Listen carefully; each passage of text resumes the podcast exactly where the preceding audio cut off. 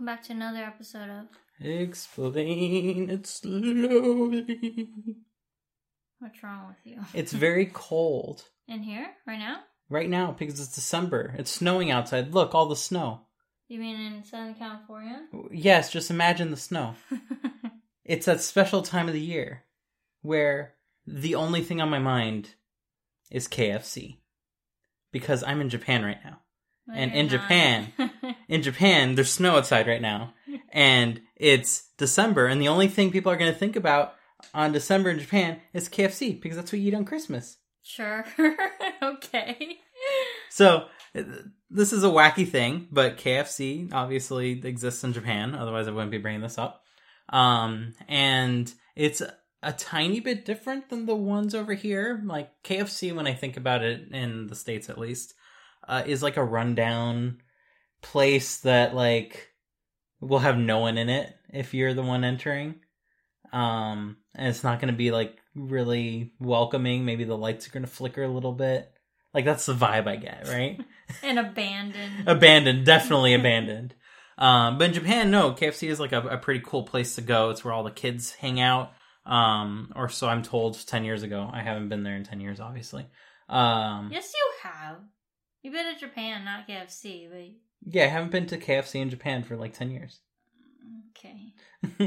okay. Whatever. um, so yeah, let me talk about KFC in Japan because it's kind of Please do, because I have no idea where you're going with this. let me enlighten you. Um, so KFC is obviously like a, a very old thing over here. Kentucky Fried Chicken. Uh, it's deep fried chicken. That's that's the that's all they sell. They sell other things too, but that's what they're known for. Uh, in any case, in the 1970s, I think at the in 1970 actually, uh, the Mitsubishi Corporation, like the, the the car the car people, uh, they they went ahead and like made a deal with KFC and said like, hey, we're gonna be your franchisee over here in Japan, um, and we want to make KFC a thing. Uh, and at first, it was like not doing that great because Japan is all about health and living well and not eating fried chicken. Um, but Except Japanese food has karaage, that's healthy. which is fried chicken. Shh, shh. but this is a very different style of fried chicken. Um, like the batter and the flour, like they do different stuff in the fryer. Um, I guess. But yeah, as you point out, like Japan as like a uh, food society has karaage, which is essentially fried chicken. It's really and, good. And katsu, which is cutlet. Yeah. Which is and then all of their croquettes. They they so, like, invented panko. Panko is like amazing for deep frying stuff. Everything in Japan is like fried. Yeah. Um, so they probably saw like, hey, this franchise could probably do well over here. Uh, Mits- the Mitsubishi Corporation saw. Um, the only problem was that uh, when they first opened it up, and I think they like did a test run at the Osaka World Expo or something, and then uh, a little bit later they opened a, a store in Nagoya, um, and it was starting to lose money. It wasn't doing that great. So like KFC over here was not like doing the it was not feeling the best out of this new venture. They're like, well, this was a a loss, but the the wise people at the at the Mitsubishi Corporation were like, no, we'll, wait it out. Um, and uh, it was a good thing they waited it out because in 1974, I think it was, uh, they got really lucky uh, because one of the local kindergartners or kindergarten um, schools uh, wanted to ask if uh, Colonel Sanders could come over as Santa Claus. So the manager came over to that kindergarten uh, dressed up as Colonel Sanders, except in a Santa Claus outfit, and he brought over fried chicken uh, for that for that um, for that party. And it turns out that became very popular, and a whole bunch of other kindergarten schools were kindergartens. Is that you call them just kindergartens? yeah. So yeah, a whole bunch of other kindergartens were like, "Hey, I want to get in on this." So they they also like held some some uh, KFC parties, um, and when event like eventually when the media started like zooming in on this, they're like, "Hey, is this like a thing that they do in America? They have fried chicken on Christmas?" The guy was like, "Yes, yes, it is." Obviously, as we, as uh, you, our audiences, as we know, it's not a thing on Christmas, obviously, right? But you can. You can have fried chicken. You I certainly mean, can, but it is not the tradition. What's the tradition for Christmas? not KFC. But in Japan, that became the tradition to the point where people would place orders months ahead of time for their KFC meal uh, for Christmas Eve because you got to have your your Christmas, uh, your KFC Christmas, uh, and that became a thing in Japan. Um, which I don't know if it's still a thing. Like these trends change all the time. Um, but yeah, it's it's definitely a bigger thing in Japan than it is like over here. I would say.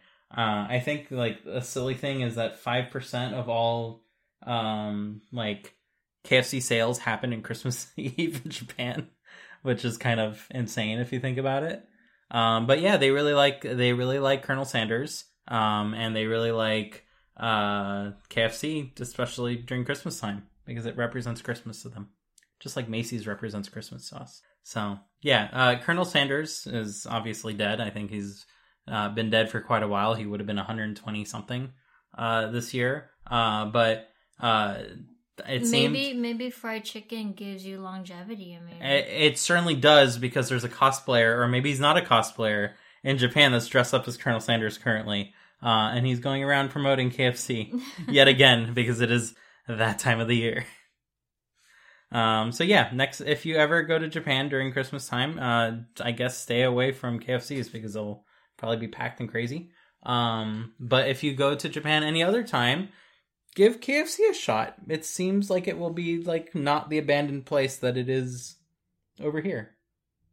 is is Christmas even a big deal over there? I feel like it's only among like school kids, right? Oh, like, no. family No, and no, no, no. don't. So Christmas is a very big deal. You have your KFC for Christmas Eve. Then you have Christmas cake, which is basically like strawberry shortcake. You have to have your Christmas cake. It's very important. Um, and then uh, after that, you go on a date because it's Valentine's Day, except it's Christmas. But, Yeah, but Valentine's Day saying. takes place on Christmas. But that's what I'm saying. It's among it's popular among young people, not. Fa- it's not a family gathering. No, it's not. It's not. I wouldn't say it's a family gathering event. It's a dating event. Um, the family gathering part is probably like uh, people come home from working because people work in like different cities, which is weird. But they will come home and then they'll probably enjoy KFC with their family, um, or probably something else too. Not limited to the KFC. Just saying that that's a popular option. I guess what I'm, I'm more curious about is how did Christmas become a thing in a place like Japan when it's not even.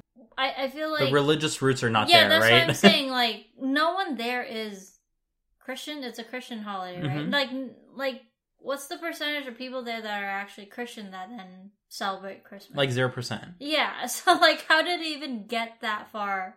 Yeah, so unlike here where we have the whole presents giving and hanging out with family and uh, all that, none of that really took place over there. The only thing that really took place was this fluke of marketing that convinced the whole country, hey, this is how it's done in those hip countries across the Pacific. So we're going to do it this way too when it's not at all how we do it, but they kind of did their own thing. Um and I, I feel yeah. like, but also Christmas here is not like Thanksgiving here, where like you have to have the turkey, the stuffing, the Yeah, it's less about the know, food and more about, about the presents. yeah, it's definitely. all about spending money and Yeah. buying frivolous stuff that you probably don't even need. yeah, it's about the presents and Santa, definitely. Um, I guess in Japan it's about like Fried chicken. fried chicken and Santa. Like it's the same thing at the end of the day. Um, Capitalism won, but uh, it won in a different way, and I guess over there it's tastier. Um, Well, I think their uh, jidori chicken tends to be. yeah, they got better chicken too. Yeah, not, it's right. not not like the the farm raised. I have giant air quotes on right now. Uh, free range, uh, quote unquote, uh, chicken that's like raised in a warehouse, uh, like we have them here. It's a little, Yeah. it's a little more artisanal, um, and therefore they got like colored yolks and stuff. Didn't And they do weird stuff like they give them like And annatto seeds and apparently, stuff? you can eat the chicken in Japan raw because Yeah. it's like so Safe. There's no salmonella. Yeah. But yeah, that's the thing. Apparently, raw chicken tastes really good. I have never tried it, mostly because I only mostly eat chicken over here in the United States, and I would never trust raw chicken over here. Um, but yeah, apparently there it's it's trusted and it's a delicacy and it tastes good. I mean, I would trust them over there at the very least. Like sushi has kind of taken over the world uh, and to some capacity, and we've come to accept eating raw fish. Uh, so why not raw chicken, right? Yeah. At the end of the day, as long as you stay away from the parasites, you're good. But you don't know what's on there.